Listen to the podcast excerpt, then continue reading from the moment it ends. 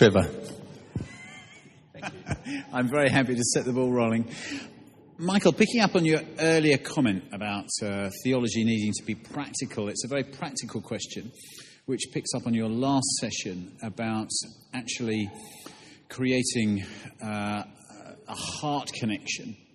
And I realized thinking back on the teaching series that we've just done in my church that although I try to encourage our preaching team to do that, actually they've really defaulted to bringing a lecture. Um, what sort of advice do you think I ought to give them about making this heart connection in practical terms?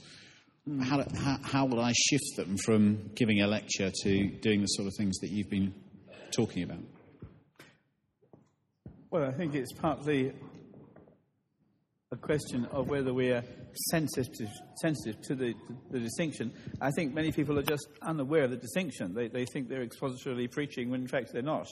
Um, uh, so if one becomes aware of the difference, it should help. But it has a lot to do with spiritual power. Um, when, when Paul says to the Thessalonians, My word came to you not in word only, but also in, in authority and with much assurance and by the Holy Spirit, he's referring to spiritual power. Um, I don't know there's any easy answer um, where God is at work. Preaching becomes very direct and personal. Uh, when revival comes, preachers change. When revival comes, the first people to change are the preachers. Uh, it's always the beginning of revival when the preachers begin to change. And they change both in their content and in their manner.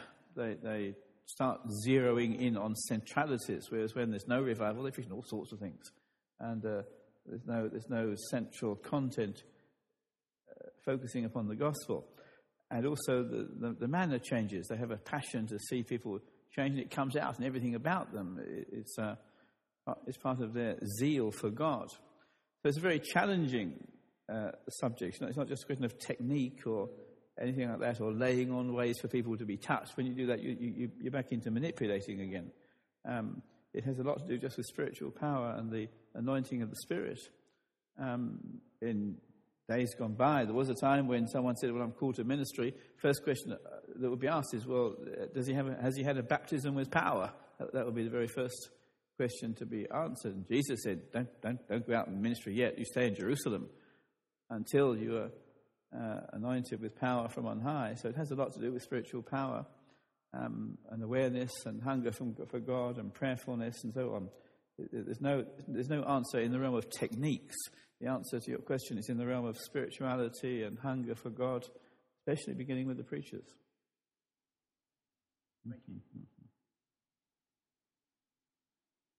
Anything then you want to ask us that's roughly revolved around what we've been doing? Uh, turning it into practicality or something you didn't understand? You did say at the beginning that you chose a broad topic so you could sh- share uh, widely. So maybe I'm taking a liberty of asking a question that's a bit broader than what you've been sharing. Um, this past weekend in Swanwick, you, you mentioned just as an aside as you were speaking something about, I can't remember the scripture exactly, but the Holy Spirit being poured out in people's hearts as opposed as into. Mm. And it was an important distinction. I just hoped you could uh, chat a bit more about that briefly. Well, I was, let me just uh, find a chair. I was uh, thinking about Romans 5 5, where Paul says the love of God is poured out in our hearts by the Spirit who has been given to us. It's often translated into, but the Greek doesn't say into, it says in. And the idea is that the Holy Spirit is already there in your heart, and within the heart, He pours out a sense that God uh, loves you. That's an essential part of the outpouring of the Spirit, uh, uh, shedding abroad of the feeling that God loves us. Uh, and we cry, Abba, Father, and so on. Uh, so that's the verse I was referring to, Romans 5 5. I just wondered if you'd say a bit more about, um, and you hinted at it earlier, um, determinism. Um, uh, as a result of predestination. So mm. you were suggesting that determinism has taken over the real sort of core values around predestination. In, in what ways do we see that? How do we, how do we bump into that? What does it look like? And how is it perhaps misshaping the true meaning as you understand it, of predestination? Well, on the one hand, there is a doctrine of predestination. I don't know whether I'll get to it in these times, I might do. But uh, there is a real doctrine of predestination. Romans 9 says, Not all are Israel who are of Israel, not every single person born in the nation is a true child of God. And he goes on to say that uh, Abraham had two sons, only one of them was a child of the promise. And he goes on to Isaac had two children, Jacob and Esau. And although they'd done nothing, nothing at all good or bad before they were born, before anything ever happened in their life, before they believed, totally without reference to anything in their lives, it was said the elder will serve the younger because Jacob have I loved and Esau have I hated. And Paul's explaining why some Israelites come to faith and others do not. So you have a real doctrine of God's bringing people into being as his children. I don't, don't like, I don't think of it so much as choosing, I think of it more as bringing into being his people. Um, and so on. So there is a doctrine of predestination in Scripture, but it's not a kind of all pervasive philosophy that, that uh, is like a kind of uh, background to every area of Christian teaching. It just comes in at certain points.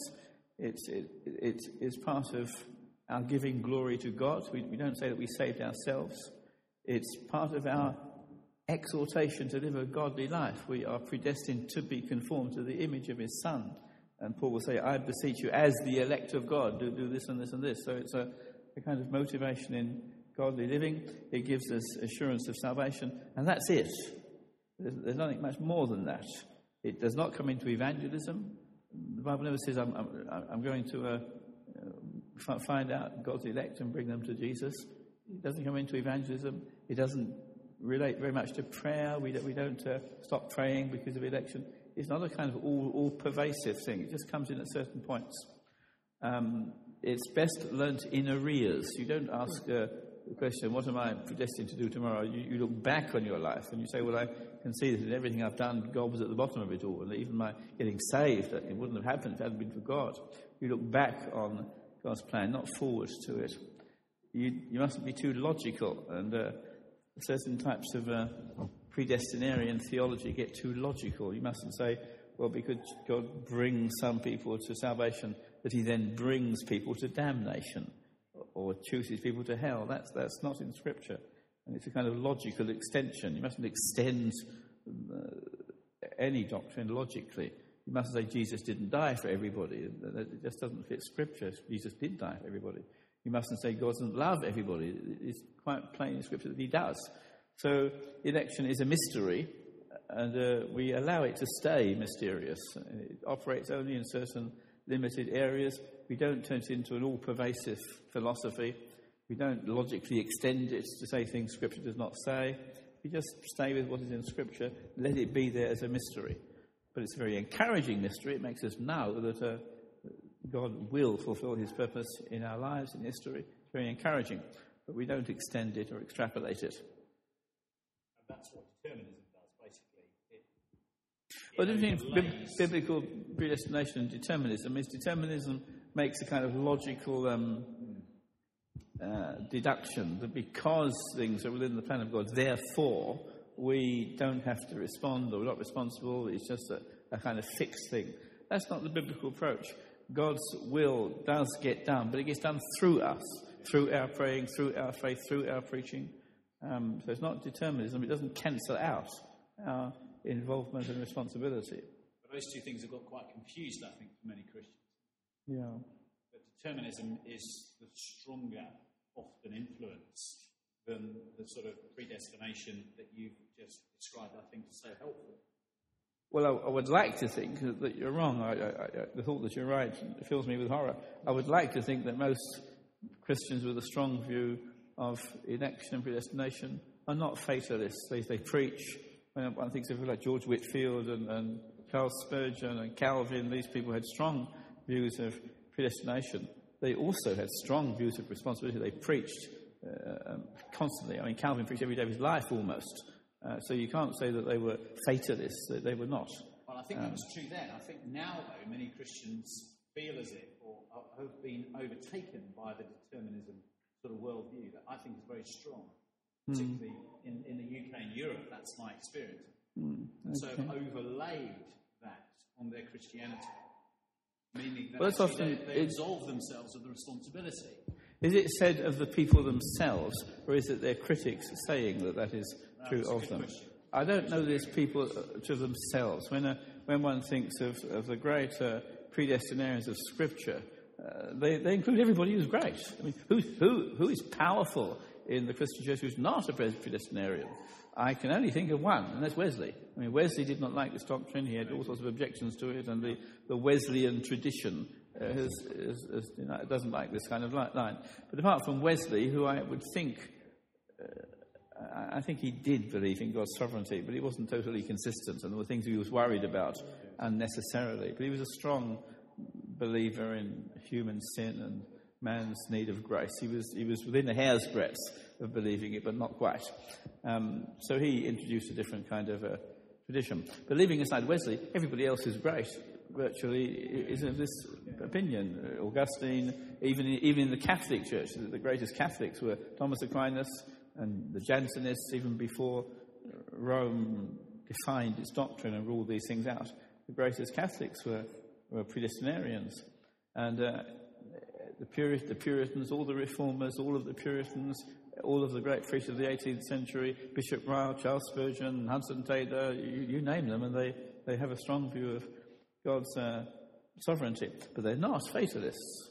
People often say, oh, well, that implies you're a fatalist. But that's, that's not so much the people themselves, it's more someone expecting them to be sort of logical and predestinate, fatalist in that sense. But I don't think so many people are guilty of it. I think a few are. I think a few people get such a grip of God's sovereignty that they become lazy and idle. In which case, uh, they're not quite grasping the scriptures. Um, but I don't think that's a kind of majority view. I would like to think it's not. Um, Michael, I just was thinking of that thing of you said about purist and applied theology in, in preaching. But um, I, could you share something of what are for you when you are preparing? What are the keys for you that brings out that sense of that, that wonderful cutting edge in the preaching that that can be applied to people's lives? Uh, the process you go to in processing God's word and turning it into food for people. Well, Charles Spurgeon said, He who would prepare little must prepare much. Uh, and what he meant by that is if you don't need to prepare much on the occasion, the reason why is there's a lot of preparation in the background. Um, so I, I don't like this idea that you prepare sermons for people. To me, that's terribly unspiritual. Is it something that they need that you don't? Uh, is, is it really? Are we producing a kind of work of art for people to admire? You know, I don't. I don't like the idea of preparing sermons. I don't prepare the sermon. I prepare the material. I want to know what I believe. I want to read my Bible every day. I want to study it. And when I'm making notes, I scribble it down in points, and they very easily become sermons. But um, Spurgeon said, "He who would prepare little must prepare much." So he would, yeah, who would prepare little must prepare much. And if you went to see Spurgeon, he had fourteen thousand books on his bookshelves. He'd be working, sitting at his desk all morning, every morning. But actually, when it came to preaching, I can tell you when he prepared his sermons, he prepared his Sunday evening sermon on Sunday afternoon. He prepared his Thursday evening sermon riding in the horse and carriage on the way to church. Um, in other words, he, he was very uh, of last minute-ish in terms of his, of his preaching. And I think it's a good way to do things if you can. I mean, people have different gifts. Some people can think on their feet, some people can't. They really do have to have it all written out and strong notes and points and things. They, they're not very good at thinking on their feet. If you can do it, the freer you are, the better. And, um, and uh, a preacher, I think, should grow in freeness, grow in, grow in ability to be able to speak at the instant. And when revival comes, you, you're, you're preaching every 10 seconds uh, with zero notice. Um, but you do have to do the, the background, the, the, the, the sort of homework. So if you say to, to me, How long did you prepare that sermon? I might say, Oh, 10 seconds sitting on the chair before I started. I might say, Oh, it's taken me 40 years. And each, each sentence would be true. I, either way, it would be true. Um, so I, I, but I believe in, in freedom, and uh, the freer we are, the more likely we are to be able to speak with power. I was trying to justify this question. Um, this particular one was about the thief on, the, on, on Jesus' right, and Jesus saying, Tonight you'll be with me in paradise. Um, sometimes when you share salvation, people want to know what happens after I die. Um, and where, where, Paul says the Spirit goes to be with the Lord, yet there's recognition in heaven. So, uh, what's your uh, understanding in that area of going to be with the Lord when the body comes later on? So, mm. on death, um, where Jesus says, You will be with me in paradise, mm. and that's only the Spirit, but still there's recognition. Mm. Well, there's plenty of scriptures that teach that we go to heaven when we die. Uh, Philippians 1, my desire is to depart and be with Christ. Uh, the one you've quoted from Luke's Gospel. 2 Corinthians 5, if this, if this temple is taken down, there's another one, uh, and uh, we're absent from our body and present with the Lord. Plenty of scriptures that uh, teach we go to be the Lord when we die. Um, what one might debate a bit is um, when you receive the resurrection body. The, the traditional answer is that um, the resurrection is at the last day, and so you are only spirit in between your death and the final resurrection, so that you're a kind of soul in heaven. Um, that's the sort of traditional view, and I suppose it must be the majority view. I am not convinced by it. I think we get a resurrection body at death. When Paul says, my, uh, if this body of ours, this tent in which we be taken down, there's another one. He, he doesn't say there's another one in 2,000 years' time. He just says there's another one. This, this, body goes and we go another one. Um, Jesus saw Moses uh, on, the, on the Mount of Transfiguration. They saw Moses and Elijah and they recognized them. Uh, I don't know how easy it is to recognize a ghost, but or a spirit.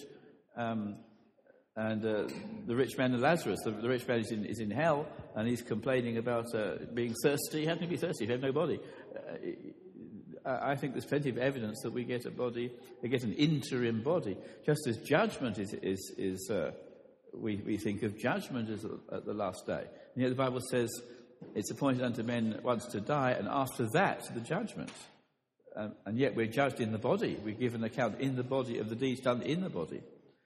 So I think there's biblical evidence that uh, the last day is not so much the day when these things begin, it's more the day when these things are presented and everybody sees it. It is a public event, everybody sees that justice has been done. But that uh, actually these things are, in, uh, beginnings of them come the very moment we die. So I believe there's a judgment after death, which is very clear in Hebrews 9. What, where I might be saying something which is a bit unusual is I believe there's a body at death, either, either the beginnings of the resurrection body or an interim body. There's some kind of body even before we get to the final judgment day with the resurrection, where the resurrection is some, I don't know how it all fits together, but it's some kind of a glorious manifestation of, of uh, the body we've, we've had, or maybe it maybe it's a, maybe it's a, one body is a kind of interim body, and we get the final body of glory. But there's some kind of body at death, and even when Jesus rose from the dead, it wasn't his final body shining in glory. There was no shining in glory in it. It, was, not the, uh, the, the, final glory, even for Jesus. Um, so maybe, maybe the resurrection takes place in stages, and we get the beginnings of it at death. I, am inclined to believe something like that. But, uh, but I'm slightly in a minority in believing that. Not the only one, but it is a minority.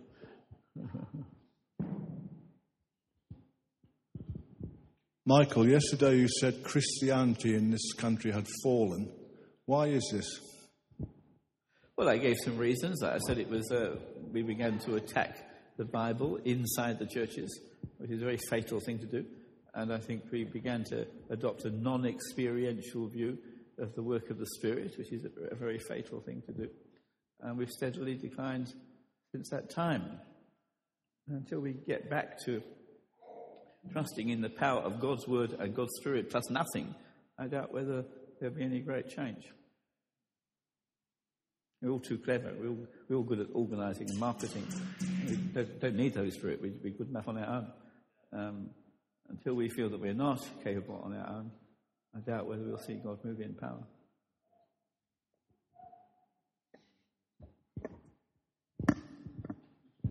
Uh, Michael, uh, you alluded to the fact uh, yesterday that um, it's, it was as if uh, the wealth of the Egyptians, Pharaoh was actually prepared by God to lay the foundation for the um, Israelites to be called on by God. And by extension, you almost seem to be saying, and uh, I've had this said before, that this, uh, all great civilizations basically were prepared by God for the furtherance of the world. Like the, uh, the, um, the British civilization uh, rose to power only to receive the word and then cascaded it uh, out, outwards to Africa and further afield. And um, just the, the most recent, the American civilization as we know it, rose to power only to be used to even further the word of God. Is this the case actually, or is there something else going on? Well, I don't think I ever used the word prepared. Um, I think I would prefer to use the word allowed. God allowed Babylonian tyranny to arise, and He used it.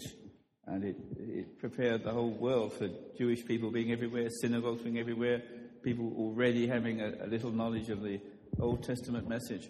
And then the Greeks came along, and they it meant the whole world, uh, the so-called civilized world, the uh, world functioning with utensils of civilization and so on, they all spoke one language. I mean, just think Paul could travel everywhere in the entire empire, never having to learn the language. Never, never needing a visa. That really makes me jealous. But, uh, um, because there was just one civilization everywhere. Romans built their roads for their armies, but Paul marches along them preaching the gospel. And go, go, goes uh, along the network of all these Roman citizens and so on. So all of these civilizations actually did prepare the way for the gospel. And the same with the British Empire. The British Empire, they went out to Africa for their own reasons. Uh, and then the empire upon which the sun would never set, one day the sun did set.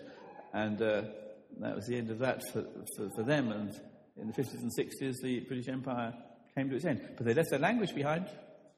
Go everywhere in Africa preaching, I can, I can go to Namibia or Uganda or Ghana. I don't have to learn the language. The British left their language behind. Um, so, what enables the gospel to be preached all over the world at the moment are is the languages that the colonial empires left behind. I can't believe that God wasn't in that and didn't have some uh, hand in that. I don't, I don't like the word, I wouldn't like to say that God created colonialism, but I would like to say that he overruled it and used it and exploited it for his kingdom.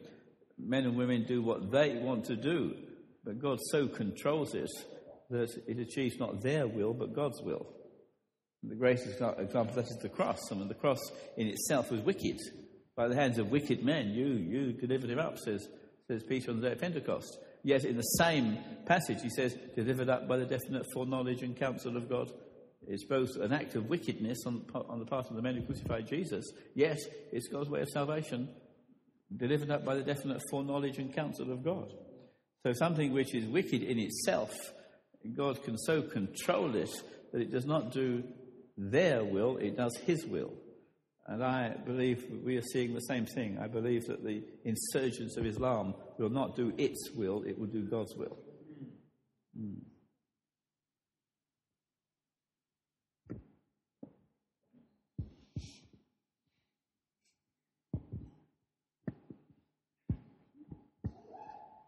Um, just before you said something about faith is believing God and not believing in God. Can you explain what you meant by that? Well, you, you can believe in God but not believe God. There's also people who believe in God, but when God speaks to them, they don't believe what God says. Faith is believing what God says, just believing that there's a God there somewhere. It's when God speaks, you are convinced that what He says is true, and you believe you believe God.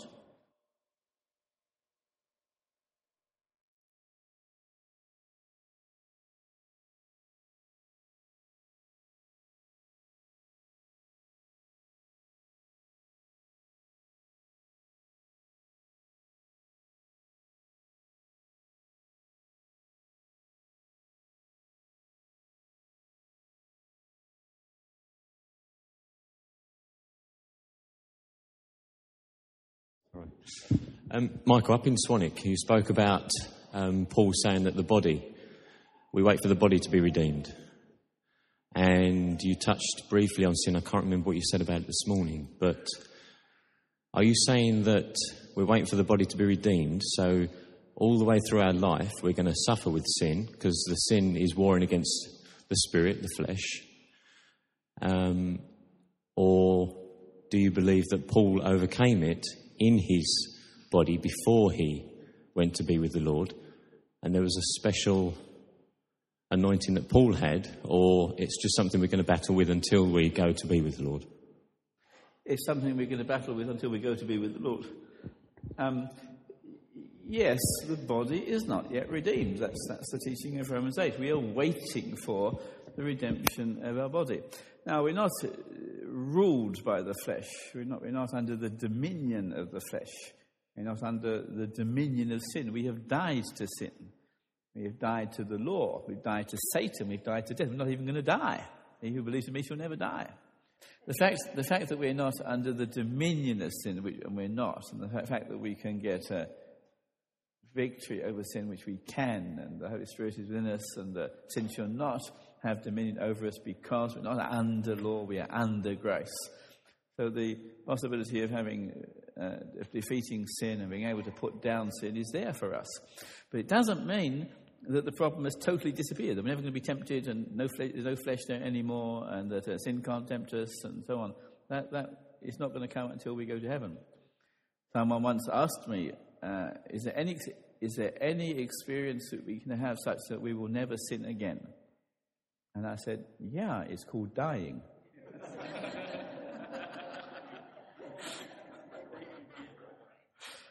and uh, when we die and we get a new body and in, in the heavenly glory, we won't be tempted. Sin, sin and Satan won't be there. We'll be released forever. But meanwhile, that battle's never going to go away. It's always going to be there to some extent. We, we make progress and we grow and we get increasing, uh, increasingly conform to Jesus, we, we trust. But uh, our dying day, it never is totally eradicated until we see Jesus. We know that we shall see, we shall be like him because we shall see him as he is. When we see him, the very sight of Jesus will drive sin away from us forever. Um, just wanted to know your take on destiny. I know it's not slightly off the topic, but like, is there one specific destiny for Helen Risk or whatever, whoever is, or. Does that make sense? Yeah. Well, it's really a question of how we think of guidance and the, the future of our lives and so on.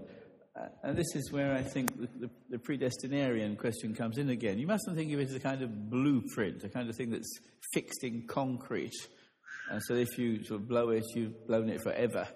It's more like uh, driving along a highway.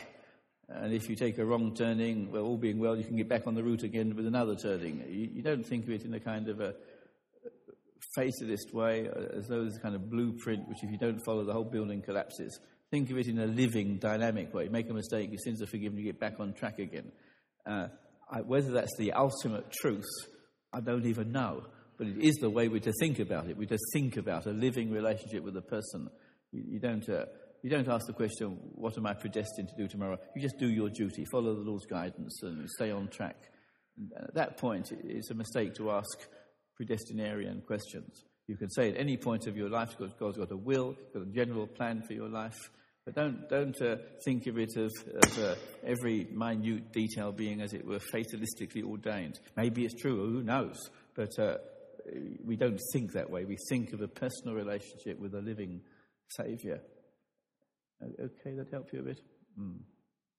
Okay, well, let's pick up again then. I'm still uh, pursuing these themes about salvation. I was saying that um, it's good to uh, look at these things in an orderly manner. We're going to have a break at three, is that right? Thereabouts, yeah. Good to think of these things in an orderly manner. And, and it's good to begin with the big things. Think of the big things and keep things simple. And although there are many details, you don't have to always be going into the details at every one occasion. Um, although it's good to look into the, the wealth and the riches of all that God does for us. so now I want to proceed then with, with some of the details. And again, I divided up a little bit. There are things that God does in our lives even before we come to faith. Uh, the Bible says things like this, or Jesus said things like this. Jesus said, No one can come to me unless the Father who sent me draws him. There's such a thing as the drawing or the pulling work of God. And uh, none of us ever come to salvation without that drawing of, of the Father. There is the word quickening or made alive. We have it here in Ephesians 2 that I was reading earlier on, where Paul says we were dead in sins, but God, because of the great love with which He loved us, even when we were dead, He made us alive, or the, I quite like the old 17th century word, He quickened us, He put a bit of life in us. And you'll notice it's not, it's not the same as being raised, because verse 6 says, and he raised us. So he, was, he put life into us, he quickened us, he woke us, woke us up, and he raised us out of this spiritual death. So there is that work of quickening where God uh, uh, wakes you up, or he awakens you to the things of God. You are you're not interested in the things of God. You, you, you, regard the Christian gospel as a load of nonsense. And then one day God works in your life and He wakes you up and you start thinking about these things as never before. You've been awakened, you've been quickened, you've been made alive.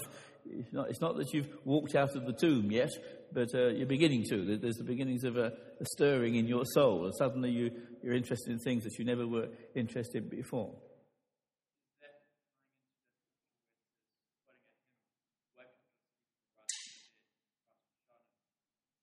Um, I think not. That's Ephesians 5, where I think Paul's writing to Christians saying, Don't be sleepy, wake up, and Christ will give you life. I don't think it's, it's not an evangelistic verse. No. Um, I think it is the same as being born again. You see, the word regeneration or new birth is used in different ways. It's a kind of picture language of a child being conceived and born. But um, it's used in two different ways. Um, I'm trying to find a way of putting it to you without being confusing let me put it like this there is a work of the Spirit even before you get saved, even before you come to faith. There's a work of the Spirit. And, but it's also true that when you come to the Lord Jesus Christ in faith, you're given life. So there's a work of the Spirit before faith, and there's a work of the Spirit after faith. People often use the word uh, regeneration in a way that's confusing. People use the word regeneration in different ways. Sometimes they're referring to this quickening, this work of God, uh, as it were, bringing us and drawing us to, to faith in Jesus. Sometimes they use it of, the, of our being given life as a result of our coming to faith in Jesus. But um, it's all there in the scripture. There is a work even before we believe. No one can call Jesus Lord except by the Holy Spirit. 1 Corinthians chapter 12. The natural man does not receive the things of the Spirit of God, and it requires that God should uh, wake us up and uh, call, us, call us into life, as it were. And Scripture uses various terms drawing, calling, quickening, enlivening. It uses those terms. Or 1 John chapter 5 everyone who believes that Jesus is the Christ has been, past tense, has already been born of God. There's a quickening bringing you to, to faith. So, uh, those, I put all those things under the headings of the beginnings of God's grace. Even before we believe, there's a work of the Lord drawing us and calling us and enlivening us and waking us up. Um, the theologians call prevenient grace, grace that goes before us and brings us to, to salvation and to faith. And then the Lord brings us to repentance and faith. We've thought a bit about faith, but uh, repentance comes into that. And um, again, you have to use language clearly. There's two words in the New Testament which are linked with our idea of repentance. There's the word normally translated to repent, it really means to, to rethink, to think again. Um, the Bible tells us to repent and believe. It always puts that word before faith. We repent and believe, not the other way around. Um, repentance is when you change your mind, when you admit you're wrong. It's the very first breath of faith when you begin to believe. The first thing that happens is you realize you've been wrong so far and you change your mind. Um, it does not mean live a godly life. If you put live a godly life and believe, you're, you're almost implying that you can live a godly life before you believe. And sometimes people have said that. People like the Puritans, they tended to almost try and get you saved before you were saved. You had to be so godly in, in the course of seeking God. You had to turn from sin and do this, and, uh, and then you believed. It almost put the godly life before faith, which is, which is not biblical teaching. And there's another word in the New Testament which means turning around. You turn away from sin. You're converted. Um, and that word is always put after faith. You believe and you turn to, to God. That word's always put after faith.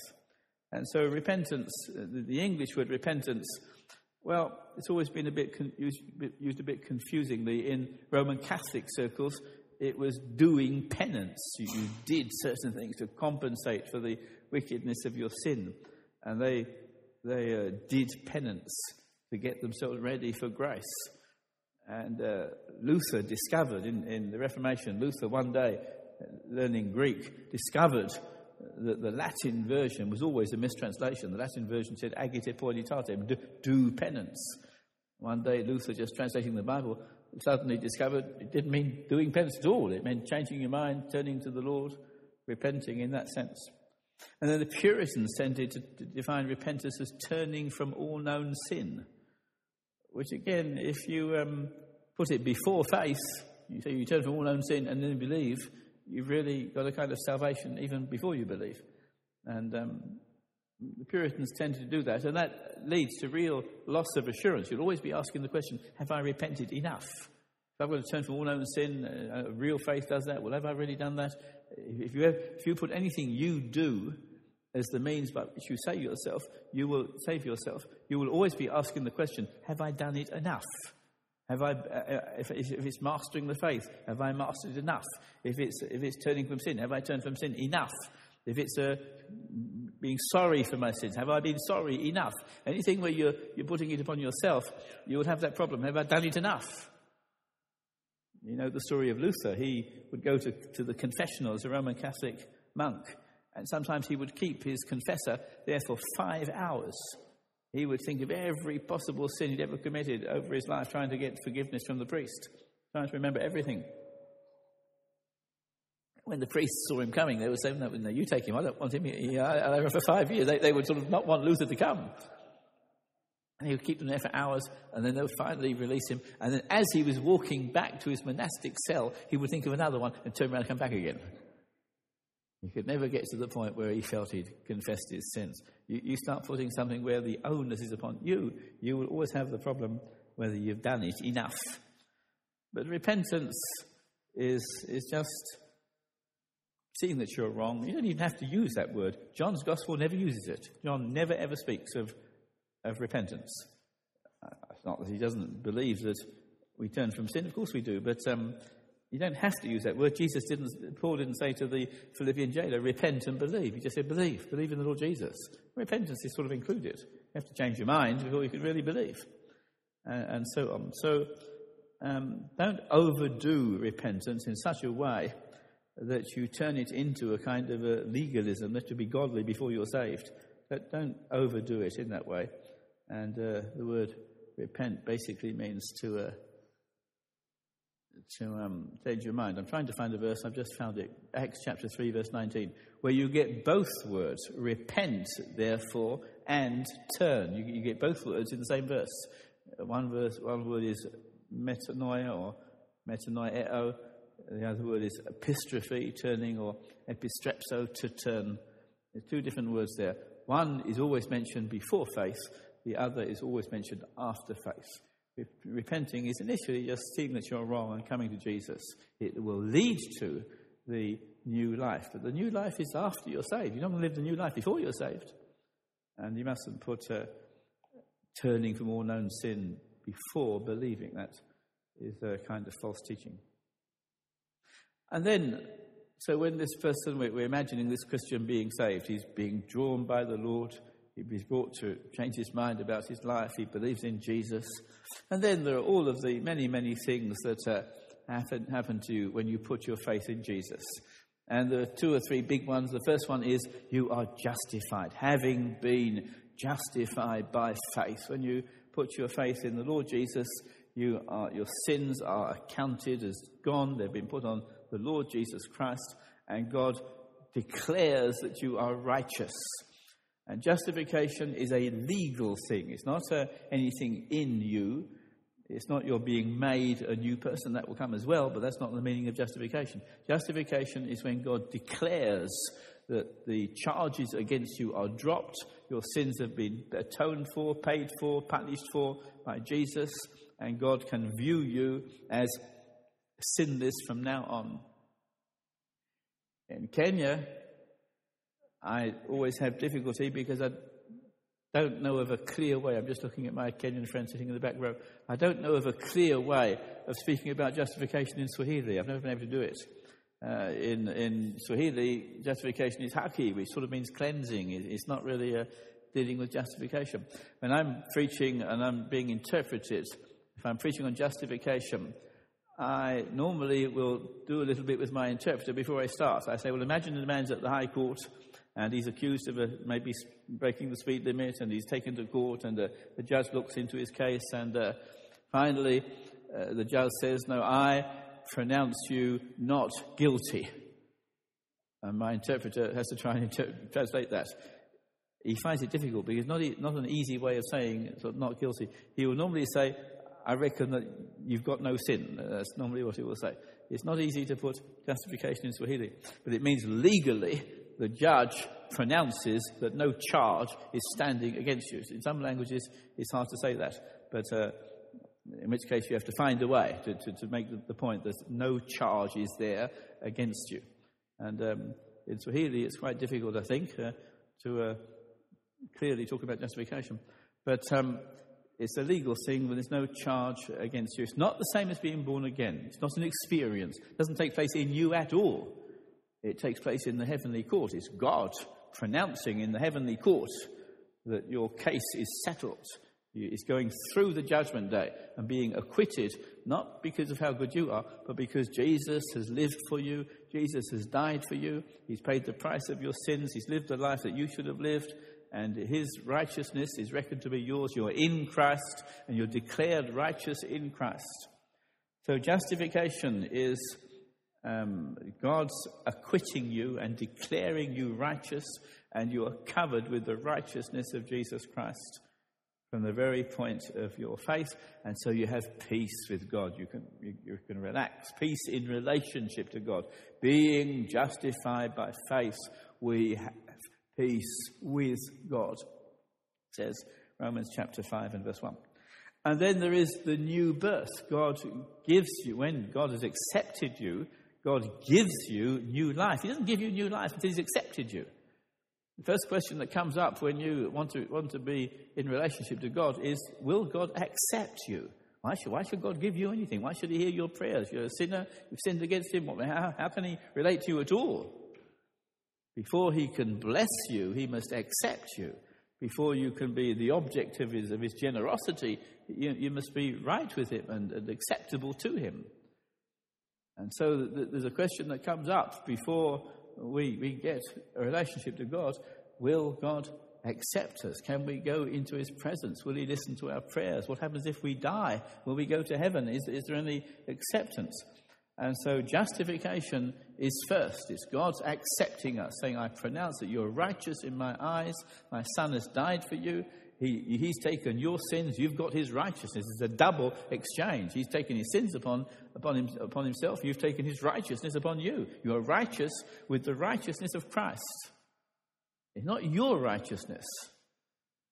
Even if you've been a Christian for 20 years, it's still not your righteousness. You only ever stand before God in the righteousness of Jesus Christ. Even the day before you die, your righteousness will not be good enough to stand before God.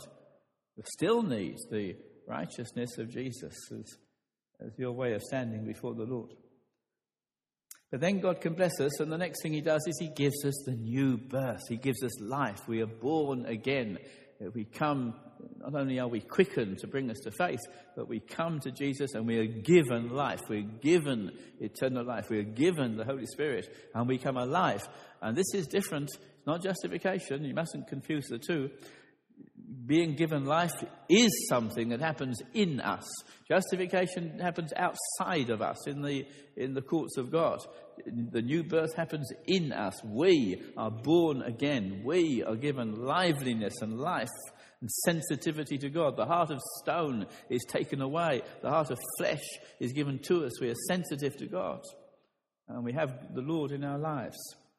So, justification and regeneration Justification, being given the righteousness of Jesus Christ. New birth, being given the life of the Holy Spirit. These are both involved in salvation. Preachers often tend to uh, focus on one more than the other. Um, Billy Graham has a book called Peace with God. There's no chapter in it about being justified. It's only about being born again. I was in uh, the Protestant Bookshop Centre in Fleet Street yesterday, I think it was, and uh, I picked up a new book of systematic theology written by a Dutchman and just looked at the contents. I noticed under the section of salvation, it had no chapter on the new birth. Billy Graham has no chapter on justification. A Dutch theologian writes about justification but has no chapter on the new birth. Charles Hodge, the famous uh, lecturer at Princeton College in uh, America, writes a book called The Way of Salvation. It's all about justification, no chapter on the new birth.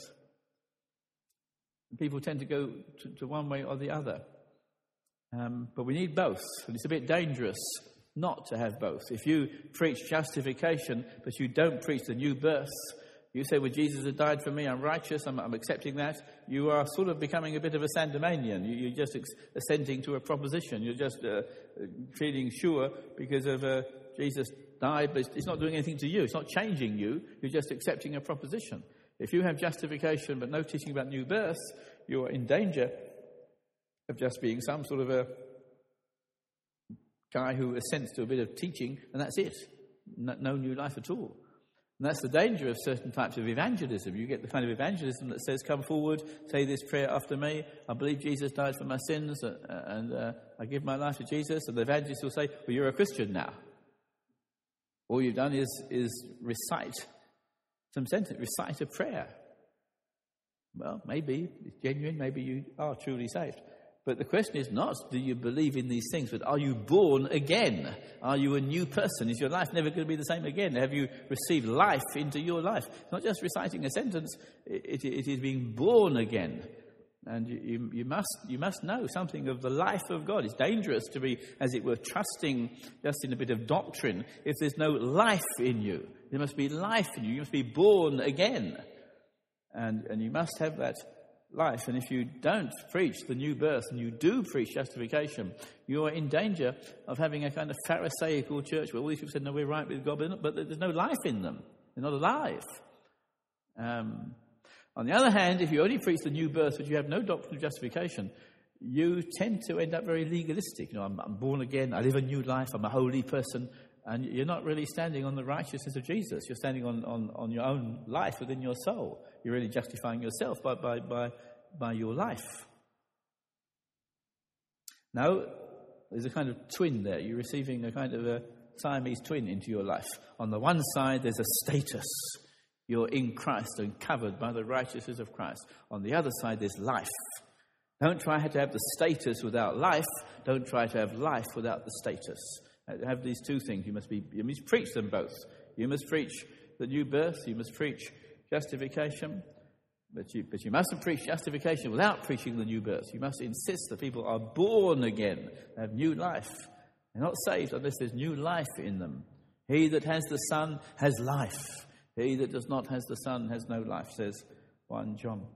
So, justification, regeneration, and then adoption. We're made the children of God. And we were looking, some of us were looking at that in, in Derbyshire. God, God uh, gives you all the privileges of sonship. He cares for you, He protects you, He gives you His Spirit. Because you are sons, God gives you the Spirit of His Son. It's Romans chapter 5 to 8 that work all these things out in, in detail. Um, Romans chapter 5 to 8 has about uh, four or five sections in it. In chapter 5, 1 to 11, It is the things that come to us immediately. We put our faith in Jesus. Having been justified by faith, we have peace with God. We have access by faith into this grace in which we stand. You have a, a, standing in grace. We rejoice in hope of the glory of God. You're expecting to be in heaven. We understand our sufferings. We know that God is, is, a, is um, producing character in us. We have a sense of God's love. The love of God is shed abroad in our hearts. These are the immediate things that come to us having been justified by faith. And then Romans 5:12 to the end of the chapter makes a big point that we have a new position. We were in Adam. now we are in Christ, and where once sin and everything we get through Adam reigned over us, now grace more than abounds. It is more powerful than anything that came to us through our fall in Adam. Romans chapter 6 makes the point that we've died to sin. We are in Christ Christ is finished with this world. We are in Christ, and we in Christ have died to the whole realm of sin. Sin is not ruling or reigning over us. It's not that we should have died to sin, or we're trying to die to sin, or we're dying to sin more and more. It's referring to one single event. We've been put in Christ by the Spirit, and we have died to sin. It means we've been removed out of the reign and the rule of sin. Doesn't mean we can't sin at all. Doesn't mean that we can't be tempted, uh, but it does mean we've been removed from sin's kingdom. It doesn't rule over us, it does not lord it over us. And the same thing is true of the law. We have died to the law through the body of Christ. And Paul works it out in the heart of Romans 7 is in verses 5 and 6. When we were in the flesh, the law just made things work worse for us. But now we are released from the law, we walk in the Spirit, says verse 6. The rest of Romans 7, which is controversial, people argue about it, but I would be willing to defend the proposition that the rest of Romans is expanding verse 5. Verse 5 when we were in the flesh, unsaved, our sinful passions aroused by the law, the law just made things worse when we were unsaved but tried to keep the law. It just produced death and despair in us. I would say Romans 7 7 to the end just develops that. The only thing the law can do in an unsafe person is bring despair and wretchedness and failure, and you end up with who can possibly deliver me? You don't even know. Uh, that's all the law can do for you if you are unsaved, but you try to start keeping it.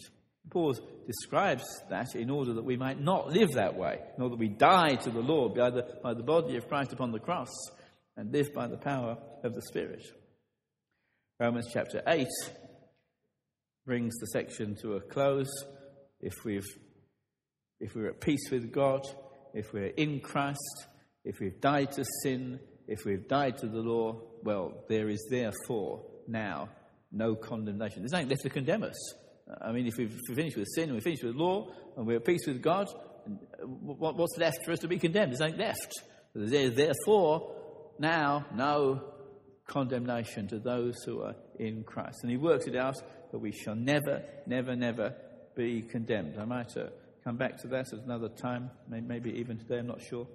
But um, there is no condemnation ever. And I would be willing to argue that verse 1, there's no condemnation, is true both objectively and subjectively. What I mean by that is this that it's true both as a fact and it ought to be true as a feeling. It is a fact that there's no condemnation to those who are in Christ. And it ought to be a feeling. There should be no feeling of condemnation to those who are in Christ. I say that for two reasons. Reason number one, because that's what the word means. Go, go and look up katakrima in any Greek dictionary. It will tell you it means number one, condemnation, and number two, the experience of being thrown in prison, the experience of a penal servitude, the experience of being condemned. It refers both to a fact and to an experience. That's the meaning of the word. And so Paul is, is saying, as a fact, you're never going to be condemned, and you don't have to feel condemned as an experience. Another reason for saying it is because that's the way he works it out as, as he goes on working this out. He says, Well, how can, how can you be condemned? Jesus died, Holy Spirit's been given to you, Jesus is interceding, he's risen from the dead. How, how can you be condemned? But he also works it out experientially. He says we don't go back into bondage. We have the spirit of adoption in whom we cry, Abba, Father. He works it out in two ways. That we don't have to think we're condemned as a matter of fact, and we don't have to feel condemned as a matter of feeling. We don't have the spirit of bondage to go back into fear, the kind of fear we were in before. We have the spirit of adoption in whom we cry, Abba, Father. His spirit witnesses with our spirit that we are children of God.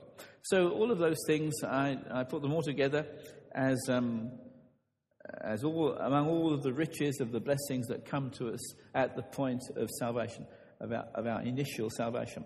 We don't have to preach every detail evangelistically. We don't have to tell everybody everything all in one go. But as we're expounding the scriptures, these riches and treasures of salvation are revealed to us. And there are other things. We're told we're sanctified. We're sanctified forever by the body of Christ. Hebrews 10. We are cleansed. We have the washing of regeneration and renewal, says uh, Titus chapter 3. So all of these things come to us in our first salvation. And uh, we spend all of our lives exploring them, looking into them. And the epistles and the letters keep on coming back to it from a thousand different angles. All of these things that come to us at the point where we come to faith in the Lord Jesus Christ. So let's stop there for a while and have a break, and then we'll come back.